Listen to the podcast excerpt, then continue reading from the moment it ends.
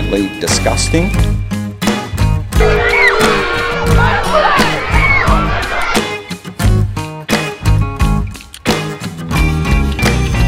And frankly, I don't even, I don't, I, to, seriously, I'm, I'm making a serious point. I don't know what half of them were protesting against. You. Well, A lot of them. then, well, good on them. We've just witnessed some of the biggest protests against lockdowns in Sydney, Melbourne, and Brisbane that we've seen in the last 18 months.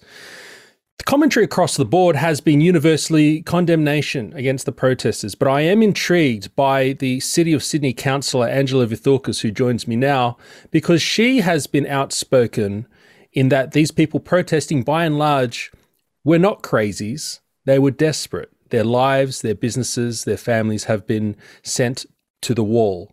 Thank you for joining me, Angela. Let's have a chat about exactly what happened with these protests and, and how we can change it moving forward. How are you? I'm well, thank you, Matt, and thank you for having me and being able to highlight this issue. I guess the the thing that struck me the most immediately about the protests that happened on Saturday uh, here in Sydney was that it was being referred to as hunting down these people to find them and ridicule them. Yep. And th- this is extremely disturbing because we're talking about our own people, Matt. We weren't invaded by a foreign army that we needed to, hmm. to hunt down these criminals. These were people that took to the streets to show how desperate they were and needed to have their voice heard. And I know that from so many different perspectives, it can feel irresponsible given that we're in the middle of this horrible hmm. lockdown in New South Wales and Greater Sydney. And that the fact that we seem to have a Delta variant that is extremely contagious and, and spreading within our households, etc. I understand all of that. I accept all of that. I wasn't at that protest and I probably wouldn't march because of those things. And I have family I want to keep safe. But I do understand their desperation. And people like you and I, Matt, have different channels to be able to voice our opinions. The normal everyday person, maybe they have 100 friends on Facebook, maybe 20 on Instagram. Where are they supposed to go to have their voice heard? And I think this is what's missing with our leadership is that they don't understand where these people are. Are you suggesting that they are being driven to these kinds of sh- selfish and uh, irresponsible actions, as they've been labeled, driven because they have no other voice? Absolutely. And taking heart from the fact that there are so many of them united in this in this cause. And I think that actually gave them courage because they knew they weren't alone. We are in isolation. We're being told don't leave your home, don't go to work, don't be mobile. It's even been said don't talk to people if you have to go to the supermarket and buy things. Treat every person you come into contact with as if they've already got the coronavirus and the Delta strain. All of this fear and scaremongering, I understand we have to have rules. I understand they're trying to squash something and eliminate or eradicate or get to zero. I understand all of that.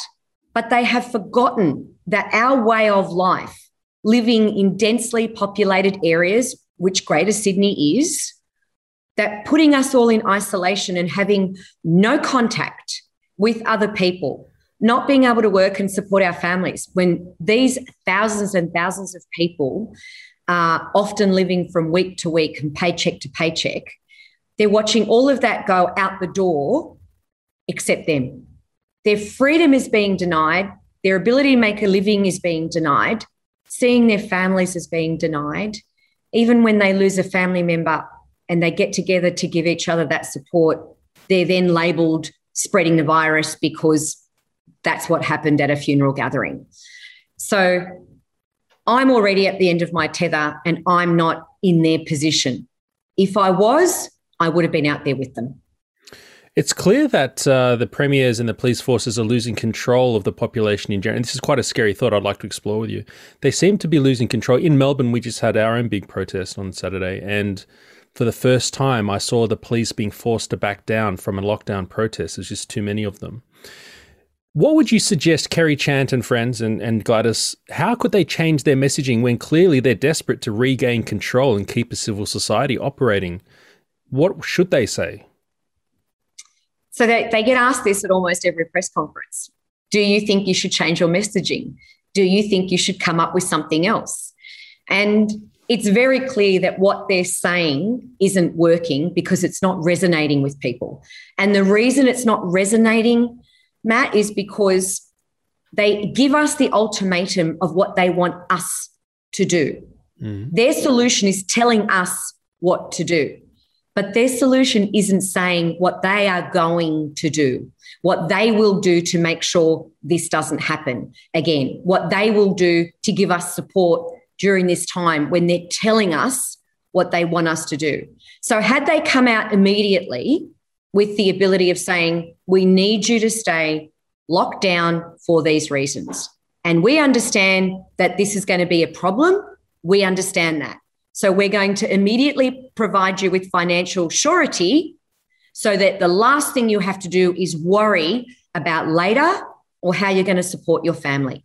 Now, had they done that from the beginning, instead of making us kicking and screaming every step of the way to give us a crumb of financial assistance, then perhaps they would have alleviated the anguish and the stress and the desperation that they can't combat or fight or control any longer with any more of their ultimatums about what we're supposed to do to make their lives easier, not ours. So, what's wrong with the up to $15,000 grants for small businesses in New South Wales and the $600 disaster payment from ScoMo? What's wrong with those?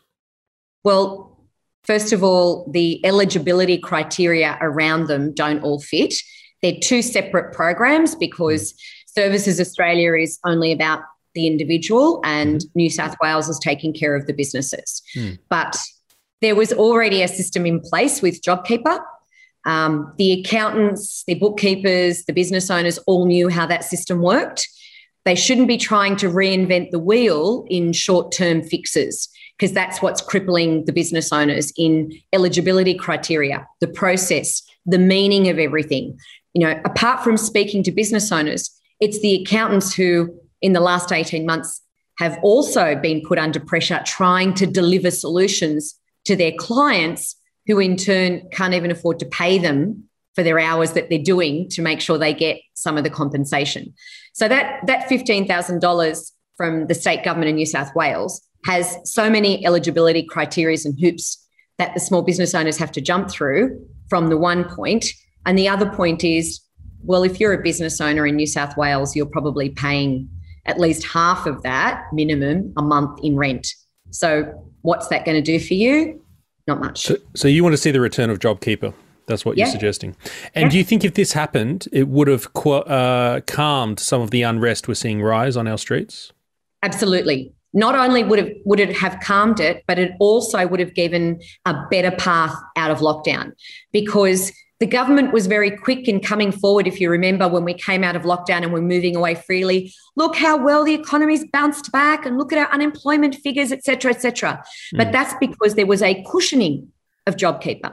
People stayed home, they were able mm. to save money, they bought more things online. And when things came out of lockdown, they went straight out to enjoying themselves and moving about freely.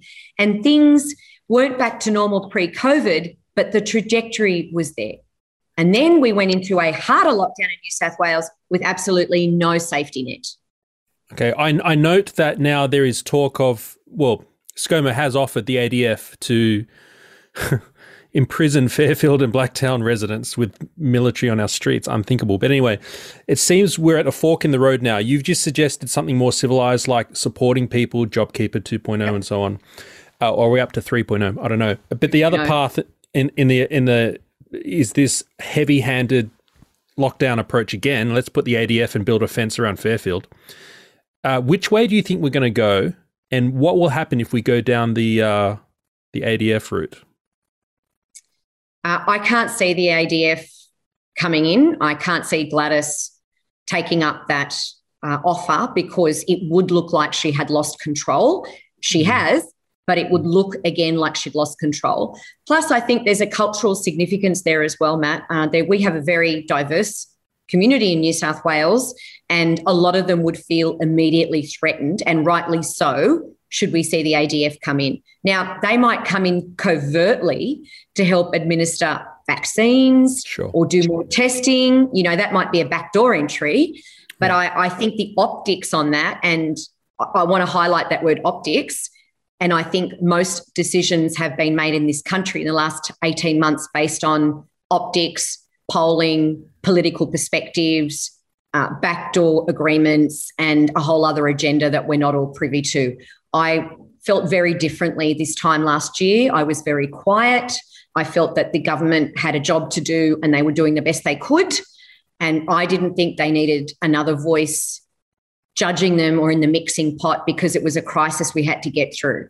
Mm. But 18 months later, I'm disgusted at the lunacy that politics has brought to the table because it hasn't brought solutions. It's okay. brought, it, it's put forward bad decisions, not based on making something happen for the better.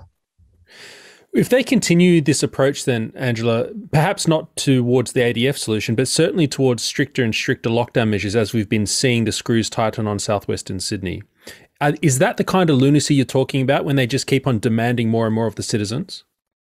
It is. And the disappointment that the reason we got here is no longer, if it even was briefly talked about, and there's not even a solution for that. So if I'm in the middle of a crisis, Matt, I want to hear a few things to help me get through the day, right? I want to hear you've got my back.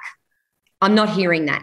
I'm hearing we're doing the best we can and I don't have a crystal ball. So you don't got my back. I want to hear that things are under control. I do want to hear that. It doesn't matter how I think it looks. I want to hear them say confidently, this is under control. We expect the cases to go up. But here's what we're going to do to make sure in the next few weeks, this is going to happen, this is going to happen. And then I want to hear what you did wrong or didn't do that I'm in this situation because we need consequence, right? This is this is the ordinary person. I'm in trouble locked in my house because of something that you did or didn't do. So you need to admit what you've done and then you need to show me and tell me what you're going to do to make sure this never happens again.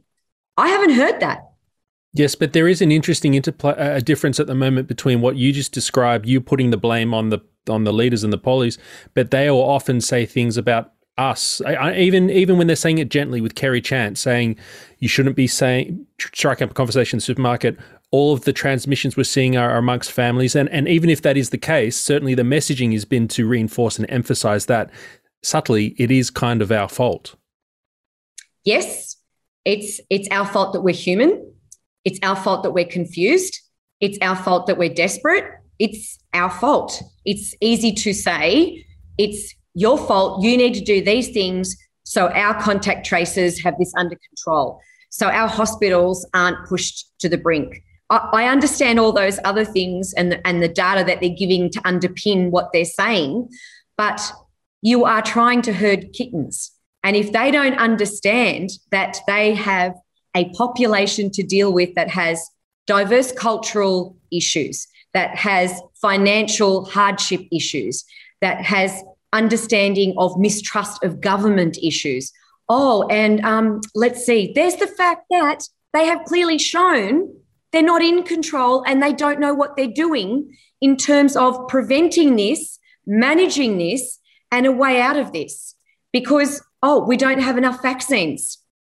Okay, but we still need another strategy because, Matt, there isn't a small business owner in Australia or in the world that would run their business with such a huge risk factor and not have mitigation strategies and tactics in place. Not one. Okay, Let, us uh, round out our our little discussion on the lockdowns with this. Uh, before I, then, I want to talk about council. Um, right now, your police commissioner has come out and said, if there's another protest, there's nothing we can do to stop it. And we saw the protest numbers in Sydney and Melbourne last week were so big, way bigger than the media reported. I've seen the aerial shots; yes. they were huge. Yes, there was about twenty thousand. The reality in Sydney. Wow. Uh, it certainly looked yeah, from the aerial shots I saw, I'd say way over five, probably 10 plus, but okay, wow. Uh, what is going to happen here if Gladys continues to lose control of the state? Because I had this argument with someone, uh, a very intelligent political person, and they said they, they couldn't they, they they kept on telling me it's going to be riots in the streets. I said, no, we're Australian. That, that that's not that's not we're not going to do a BLM burn down loot. That's that's not what we do. I'm really interested to know though, what are we going to do? What is going to happen if there's another protest this Saturday? Because we, I, in my lifetime, I've never seen Australians pushed this far to the brink. No, because technically you would refer to Australians as being quite apathetic mm. because we've never had real issues in this country that have sent us out marching in the streets. Mm. Sure, there are uh, different parts of our community that demonstrate and march on different isolated issues within their own communities, but Not this crossed this crossed every cultural um, tag. This crossed young, old, single, not single. It was families. It was mm. older people there was a cross section, such a unique cross section that it was a true representation of what makes up our communities. But so there's a desperation there too, Angela. Yeah. So, so what is going to? How is this desperation going to manifest itself if we have another protest in the coming weeks?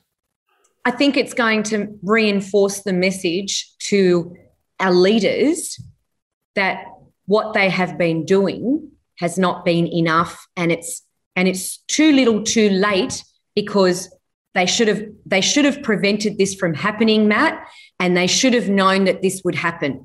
It doesn't take a rocket scientist. This is the Department of Health. It's full of health professionals, epidemiologists, psychologists, psychiatrists, behavioral analysis. All of these people would know that if you tell a community of people to stay home and lock them down, there will be a rebellion at some point unless you can offer them hope and a solution and comfort. And they haven't. So, what do they expect? I'm surprised it took this long, frankly. And I would be very shocked if it didn't happen again because lots of people saw that protest mm. and will now, could now take, they could now be seeing that this is hang on i have an opportunity now to be heard i am right. not i am not condoning it you shouldn't mm. do it for the safety and security of all of us because we don't know who is a super spreader because you could very well have the virus. It is it is a variant that does transmit very quickly. It is affecting younger fe- younger people. You know i have an older parent. I don't want to do anything to jeopardize anyone close to me. I would ask you, please don't do that for your own safety. But I understand what would drive you to do that if you felt helpless and isolated and completely desperate. And I think I think the the if we're really honest with each other, no matter what we say, the next one is coming and it's going to be bigger.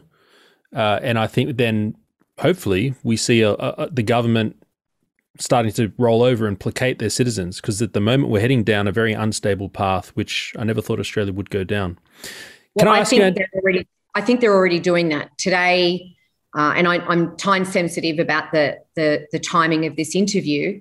Um, but today, being the, the 27th of July, right this minute, today's press conference, the Premier was very careful about downplaying how much more time this lockdown would go on for. It was a very soft approach. Two days ago, they were talking about doing financial modelling about the lockdown staying till mid or late September.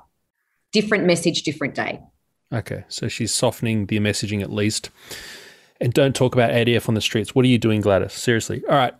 City of Sydney, my beloved hometown, which I miss. And what I I've, I haven't asked you this before, people should know you're on the council, City of Sydney Council. You've been a councillor there for a long time. I would love to know what responsibility Clover Moore and the council there, and you, you're on the council, what responsibility you guys have to manage this outbreak and whether you're doing a good job or not.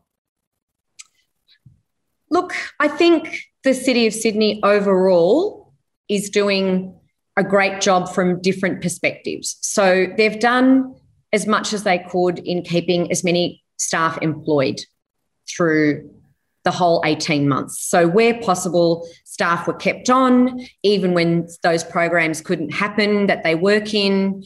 A lot of the casual staff were still kept on and paid to a certain degree.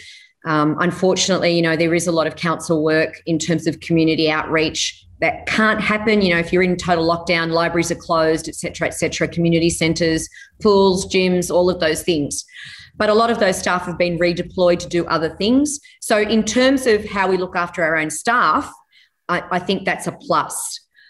I'm not sure we've done enough for our staff mental health wise. I think that needs to be clearly looked at. What about the, the other people? side? That, yeah yeah they are our they are our people. They are in isolation. They might be you know working a lot from home or dealing with frontline issues. No no so, what about the people you serve your constituents the people well, who live here we, work? here we look at um, council has two obligations in the community. It's our mm. residential community and then our non-residential community. And those are our visitors every day our business owners tourists etc now you can cross off the list tourists right they're not here. Um, you can almost cross off the list daily visitors because we're not getting 700,000 people coming into the city every day anymore. Um, we're lucky to get 2% of that, and that's only if they're essential. Hmm. So then we look at what are we doing about our business owners uh, and our essential workers. So for essential workers, the city's offering things like free parking. Great, so they can go about doing their works because they don't have to come in on public transport. But for our business owners, here we have the big question. There's a lot of lip service. Um, there is some funding available, but the hoops that you have to jump through to get any business grants from the City of Sydney are even bigger than the hoops you jump through for federal and state government. Mm. Uh, we are, you know, obviously obliged to be very careful with ratepayers' money, and there should be a lot of governance surrounding that, but you still could make things easier. Uh, ironically, a lot of those business grants are for activations that don't even apply during COVID. I mean, how can you activate a city if you're all in lockdown? And I've brought that up. It's very not thinking outside the box. Well, what's in an fact, activation? Uh, so, pay, someone applying for a grant to have a street party to boost the local economy. Oh, so it's positive stimulus type stuff, not uh, not recovery, keeping people ticking along stuff. Yeah. There is the city is not offering any money to any business owner that would assist them in a okay. true financial way. Okay. And that and that is a disappointment in itself because they did a survey. Yes, they surveyed several hundred business owners and asked them, "What are your top concerns?" Yeah. And number one was financial support. I thought it'd be uh, bike paths and the gay Mardi Gras. Hey, with uh, businesses not getting good support from the city of Sydney, don't they vote for the councillors and the mayor? It's interesting. Uh, the city of Sydney does have a unique act which allows the non-residential roll of people to or business owners to vote, even though they don't live in the area. Hmm. Um, it's a unique situation, although every local government council in New South Wales does have that ability as well, but it's not compulsory and they don't have as an efficient process as the city has now developed in the last five years. Um, before that, it was a very onerous, horrible uh, situation, which has since been rectified. But that took years of lobbying on my part, I want to say. Um, so, so you, you've lobbied. You, what you've lobbied so that businesses can have a say. Can have a say in a easy, streamlined way. Because the usual speech seven years ago was, but they can vote. But right. the way that process enabled them to vote was so convoluted that out of the 80,000 business owners that are in the city of Sydney, only a few hundred ever bothered to enrol to vote because it was so difficult to do. Okay. But and it's also now. It's also very expensive, Angela. Look at this. We're going to talk about this author in a minute, Matt O'Sullivan, but he writes here in the Sydney Morning Herald. What's this about? He's saying it's really expensive to have all of these uh, businesses voting. Yes, the state government made the decision that it was going to be the responsibility of the City of Sydney to set up and manage the roll of the non-residential part of the community. So anyone that is uh, is a business owner in the City of Sydney, and and that required a, a, an infrastructure spend and investment in both resources of people uh, and technology to do that. And that is a $13 million investment on the city's behalf, but that's over a number of years. And it's going to cost about one and a half million a year to keep that rolling over and being maintained. But that is that is part of the democratic process because seven years ago, the business roll got expunged every election cycle. So yeah. every business owner had to start again. Now the city's been charged to maintain that process. Yeah. So it's always up to date. They're always there.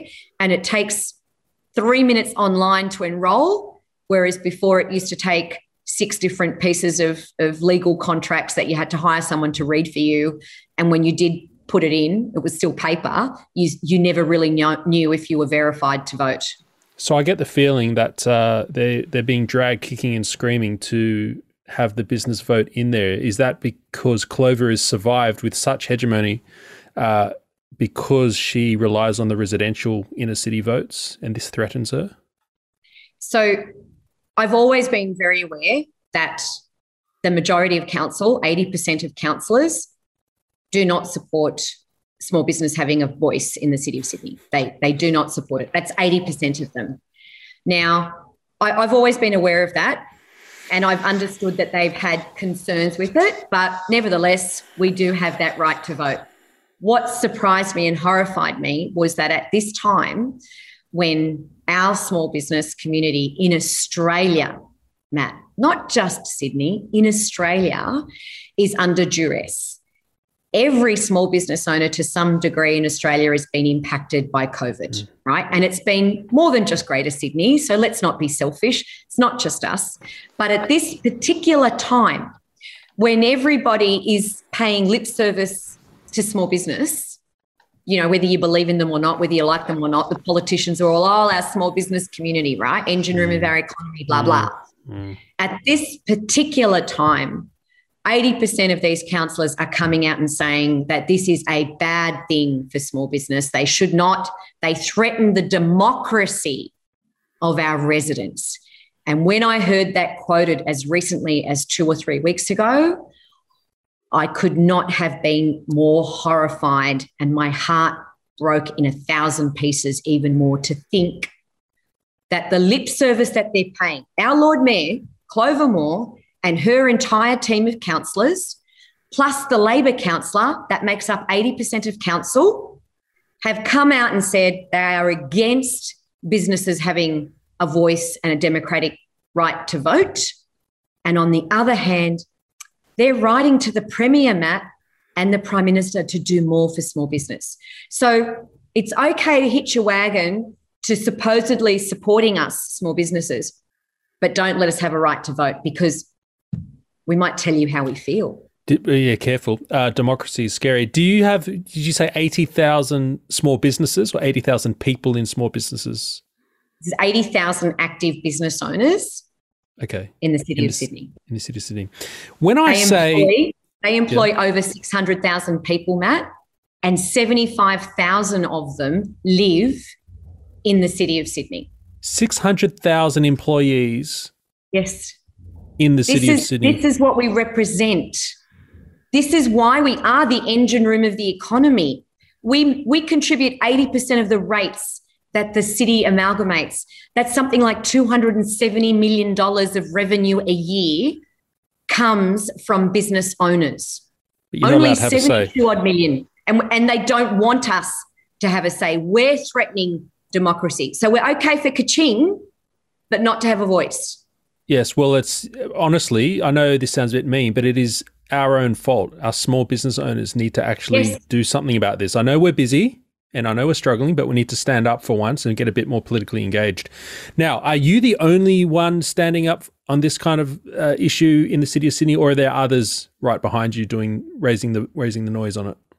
No, it's it's just me. Even though there are Liberal councillors who are obviously for small business having a vote, they're, they're torn between a blue vote or a small business should vote whichever way they want vote. I'm yeah, I think we've all figured out that liberals in this country are useless, which is why they're being abandoned everywhere. From Campbell Newman, who's going to join the LDP, uh, Ruddick, yeah. and there are others others to come that I can't mention. Hey, the reason why I ask whether you're the only one standing up is this, right? I've noticed, and you've clearly noticed as well, This is the same Sydney Morning Herald writer who wrote that article saying it's too expensive for businesses to vote in the city of Sydney. In this little article here, this is just one example, but there seems to be a campaign to squash. I don't know if it's just to squash you, it's to squash the business voice in general. Here he, he says in this introduction Labor councillor Linda Scott, so she's a Labor councillor, Greens candidate and former Marrickville councillor um, Sylvie Ellsmore, Ellsmore, small business advocate Angela Vithoulkas, which is you, who is you, but notice you're just an advocate. You're not a councillor. You know, uh, and Indigenous leader Yvonne Weldon are challenging um, the Lord Mayor Clover Moore. Am I jumping at shadows here, thinking that they are trying to malign you, minimize the small business voice by treating you like this? Well, I think it's treating the small business community with contempt. I think it's highly disrespectful. Um, I am a two term serving elected City of Sydney councillor. I founded and I lead the Small Business Party. This isn't ego or pride talking. This is the fact that your political rivals, and clearly the SMH uh, is in the pocket of one of those political rivals, the best way they can treat you with the utmost contempt is to not give you any oxygen mm. or airtime. So notice how they've avoided mentioning that I am a counsellor. They've mm. mentioned that another one is a former counsellor, but they haven't pointed out that I'm an elected, still sitting and serving counsellor. Right. And notice how they're not saying that I'm the leader of the small business party, which mm. would be the correct form of referring to me. It's not saying anything about me one way or the other, other than giving me a title and representing me correctly. But by misinforming people by accident, by leaving out key bits of information, you're effectively not showing someone else that I might be an option to vote for because you're not even saying how I would appear on the ballot paper. Yeah, this dynamic, though, Angela, goes so much bigger than you. I think it's representative of the real battle we see especially coming from the left, we often think of it as business versus the community, and business just want profits, and the community, we need our hospitals and so on. But I think there's actually three tiers. I think there's actually there's big business, and then there's the average punter on the street, but there's also small business, and small business is not the same as big business. And when you see a right. collusion like this, a collusion with the left wing, with the ABC and so on, they are colluding with big business, not the people you represent, not the cafes in George Street.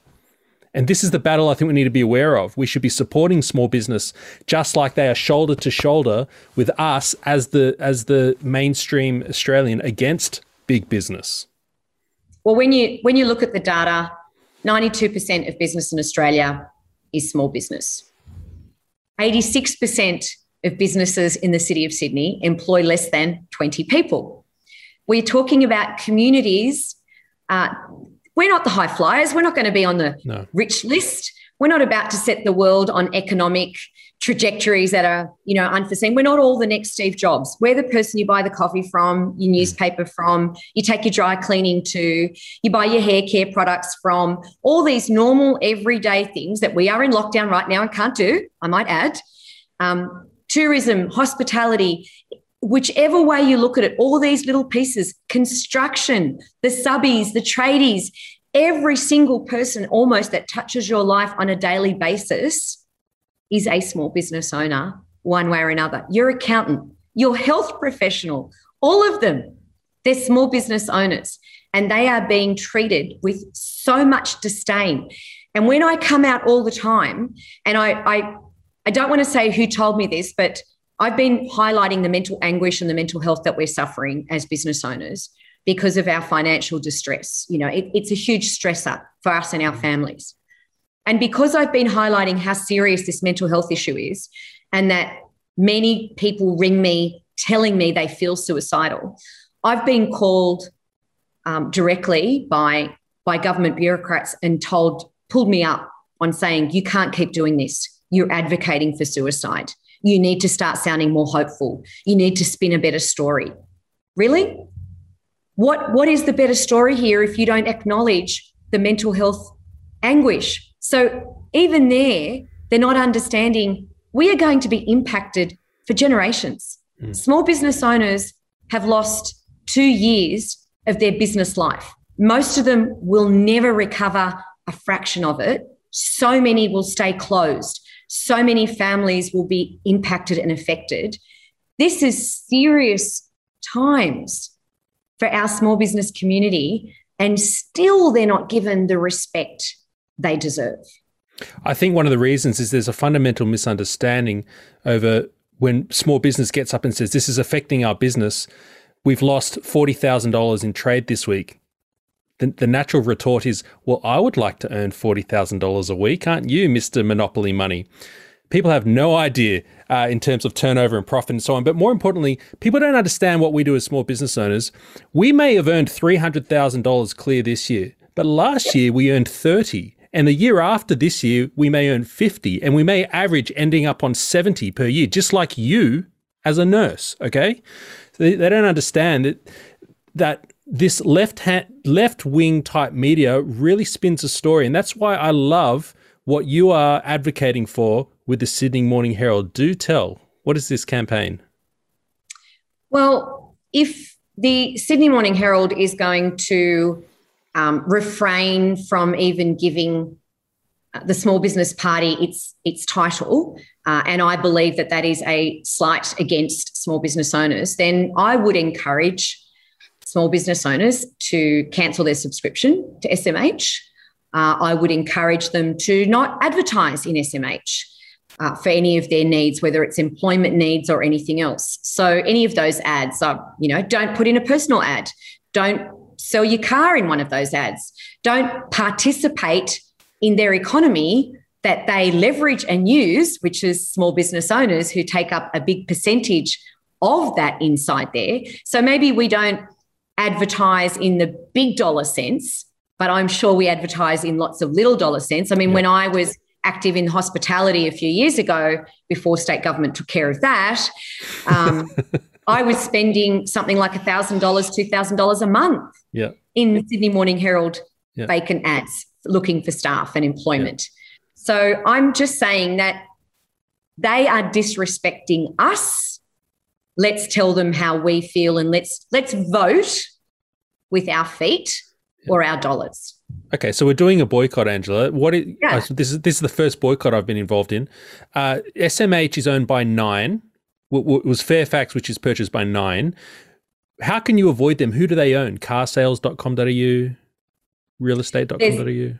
Yes, there's all of that. There's um, don't don't click on links with stories that are from SMH. Uh, don't ah. read SMH. Don't do anything like that. Completely disregard them. Take the app off your phone. Um, as I said, cancel subscriptions. I'm and and if it's all connected to Nine, and you know, I'd I'd be happy if Channel Nine said sorry to me um, and apologized and rectified it. I mean, it's an online story. You can fix that, right? Yeah. So I would welcome that, but I would welcome them even more by, you know, let's separate me from the story. Come out and say this wasn't an insult for small business. Say it. Is the Guardian maybe it's all in my mind? well, I don't think it is. Is the Guardian owned by Nine, or are they just another no. separate left wing? Yeah, I good. think they're separate. I'm trying to give people an alternative because you know we can tell people to go read the Australian or the Herald Sun or whatever, but some people want some left-leaning news. Well, go read um, the Guardian instead of the SMH. Crikey. All right, crikey, or I don't know. We can go full crazy. Let's go the Young Turks and uh, oh wait, even the most the ABC. Woo. Hey, Mayor, I want to be able to say I'm welcoming Mayor Angela Vithoulkas to the show. And this is before I knew you, Angela. I, I had a bee in my bonnet about Clover Moore. I had a medical clinic in, in the city of Sydney, LGA. And the way she treated us, this is back in 2006. I had it for 10 years uh, onwards. She was shocking. And I just saw her. No one can touch her. No one can dethrone her from that position. Is there a chance in hell that you could because you're running for mayor in December. Correct. Look, here, here is the reality. You've got to be in it to win it. Um, it's not my first Lord Mayoral campaign. This will be my third campaign um, from previously. So I ran in 2012. I got elected as a councillor, obviously not as Lord Mayor. I ran in 2016, got elected as a councillor, obviously not as Lord Mayor. Uh, the main issue here is I am running again to make sure that should I be fortuitously elected as a councillor, that we have a small business voice on council. Now, do I have a chance to be Lord Mayor? Why not? Why not? Tis, All tis you have season, to do is step yeah. up and vote. Yeah. Tis the season, and the numbers are there, Matt. The numbers are there. There is a very good chance of toppling the current throned queen out with the old and in with the new. There is a very good chance. And But as a backup plan, there's Oh, a always a back- backup plan, right? Yeah. You've got to have a backup plan. If enough small businesses come forward, or if enough people in the community who support small business come forward and vote for me and the others on my ticket and my team, we could actually hold the balance of power in the city of Sydney and get true reform. Because, like any small business owner, we're all about how to leave a better place, how to have an exit strategy. I don't want to be there forever. I didn't call it the Angela Vithoulkas party. I called it the small business party because it's not about vanity, vanity metrics. It's about a legacy of making sure that small business has a voice and a seat at the table. So make sure we have a voice and a seat at the table by voting. We don't care about titles, Matt. well, Clover Moore does. But so why why would people vote for you to be mayor? Uh, what are you going to do if you become mayor in December? very important that the first thing that I put out there was that we should cap mayoral terms. So right now, the current mayor has been there for 17 years. Oh, 39 years as a councillor, she's been in there. 39 years as a councillor, 17 years of them uh, as Lord Mayor. And if she gets elected again, it'll be 20 years, two decades as Mayor. I think we should cap consecutive Lord Mayoral terms. You shouldn't be able to serve longer than 12 years, three terms running. We That's have a, a 10 year yeah. financial plan. yeah. As council, we have to. We're required by legislation to submit a 10 year financial plan. Three consecutive terms gives you a good go at trying to see through that plan. Great. Matches. And that's protecting the future, Matt. Doesn't matter who gets elected, right? I'm saying moving forward, if you've been happy with Clover, good for you. But what about when she's not around? Because she's already said this will be her last term. Mm. So who's next? Will she anoint someone who then has that expectation of being there forever as well? Because I don't want that for my city, even if I'm not on council. What are you going to do for small business? Are you going to give give them money to survive? What would you do here? Financial support is really important, and so is recovery coming out of this. Yeah. And two of the biggest areas uh, that small business are challenged is in terms of compliance. Yeah. So they're really hit hard from a council perspective when it can take 18 months to get a DA through so you can open a business. Yeah. I mean, it, it's it's heartbreaking, right? It's not it's not rocket science. Yeah. You can get a DA approved for a 50 story building faster Yep. than you can get a small business to open its doors. Yep. So clearly they don't have the same friends, right? Yeah. Um, so compliance is really important, but important from the perspective we should have a dedicated small business compliance unit. People who are used to dealing with small business owners, who know what they need, who can help them. The biggest challenge now, we have an adversarial system in compliance in council Mm. where it's an us versus them. It's like the applicant, the small business owner is the enemy, Matt. Or we won't help them. We won't answer their question. We won't tell them, do this, tick this, this box so you can go to the next level. Let's push it through this way. I'll help you. No, we don't do that. So you're going to put in a small business advocate. It sounds like basically, if I could just cut all your policies down to one line, you're going to infiltrate the city of Sydney Council with people who are not only going to look after the city, they're going to actually look after business interests in the city, which makes up 80% of the rates. This is this is what I'm saying. We pay 80% of the rates. Why aren't we better served just from a streamlined perspective, Matt? I'm not saying oh, automatically all DAs should be approved Mm, mm. or, or there doesn't need to be health and safety compliance. Of course there does. But when you are when it takes you 18 months to make something happen, how, how much of an investment is that in your time?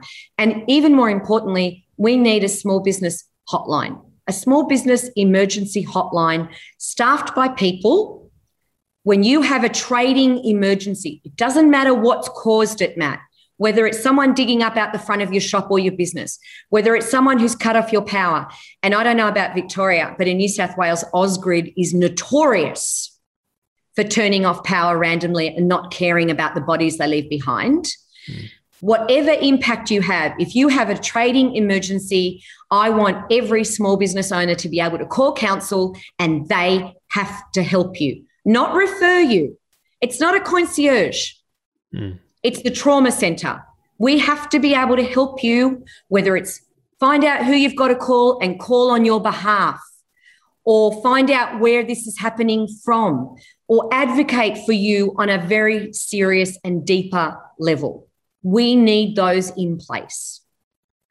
Okay, listen up, small business. You can register now to vote because the mm. election has been delayed until the end of this year for the mayor, the councillors and the mayor. There's council elections. Uh, registrations were closed, but it's reopened, right? If you go to, and I'll give you the link.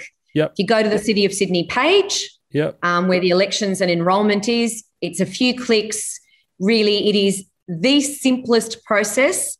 I've made sure that I've sat with people to do it because I'm already a voter, because I'm a resident. So I haven't had to do it for myself. Um, but for family members, I've helped them through it. I've helped other small business owners. You don't need help. You don't need a scientific degree. Yeah. You don't need to have a PhD after your name or a doctor before your name. Everybody can do this. You just have to be eligible and fit the criteria. And it's very simple. You have to have been trading for a minimum of three months. Um, you need to have an ABN and you need to have a physical site address. Okay, small business owners in the City of Sydney, go to the City of Sydney website. This is the one shot I have seen my entire life growing up in Sydney, uh, and I'm not sure we'll get it again. This is the one shot. Right now, the momentum is behind small business. Look at the devastation. The, the political will is there. Let's make this happen for once. Just please, one bright, brief moment of small business taking over the city of Sydney. In three, four years' time, we can go back to the ridiculous situation it is now. But I- would love to see you get in, Angela. Thank you for uh, coming on and giving us an update on what's going on in Sydney. Um, good luck. Honestly, if these are unprecedented times, this is, I don't know what you're going to do next weekend, but just keep it calm. I might observe. Observe. Okay. I've I'm had some. take a walk Oh, okay. Wow.